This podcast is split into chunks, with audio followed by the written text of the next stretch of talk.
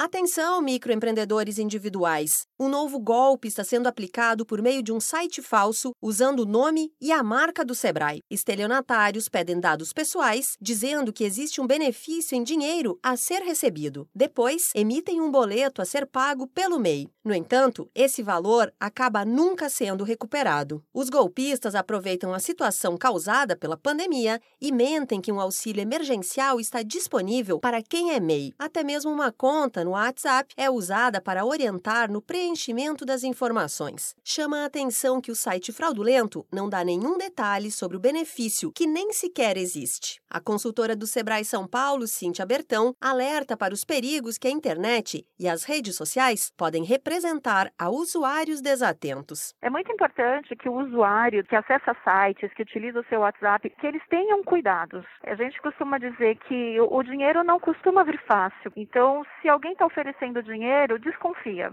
É importante sempre conferir os dados do site que pede informações e, principalmente, dinheiro. Por exemplo, a página precisa informar o CNPJ e um telefone para contato. Outra dica é conferir o endereço no navegador. Se não tiver .com.br no domínio, como é o caso do site oficial do Sebrae, desconfie, pois é um indício de fraude. Quando localizar esses dados, vale também uma busca para conferir se aquele site é confiável e se há denúncias de outros usuários sobre golpes daquela empresa. A qualidade de textos e imagens também pode ser um indicativo. A consultora do Sebrae São Paulo, Cíntia Bertão, destaca a importância de guardar o máximo máximo possível de informações para denunciar esse tipo de crime. Tira um print da página, se gerou um boleto, você vai precisar desse boleto, você precisa guardar todos os comprovantes, todos os prints de tela que você conseguiu tirar de conversas, e aí você vai fazer um boletim de ocorrência. A polícia pode dar sequência, investigar para ver o que está acontecendo.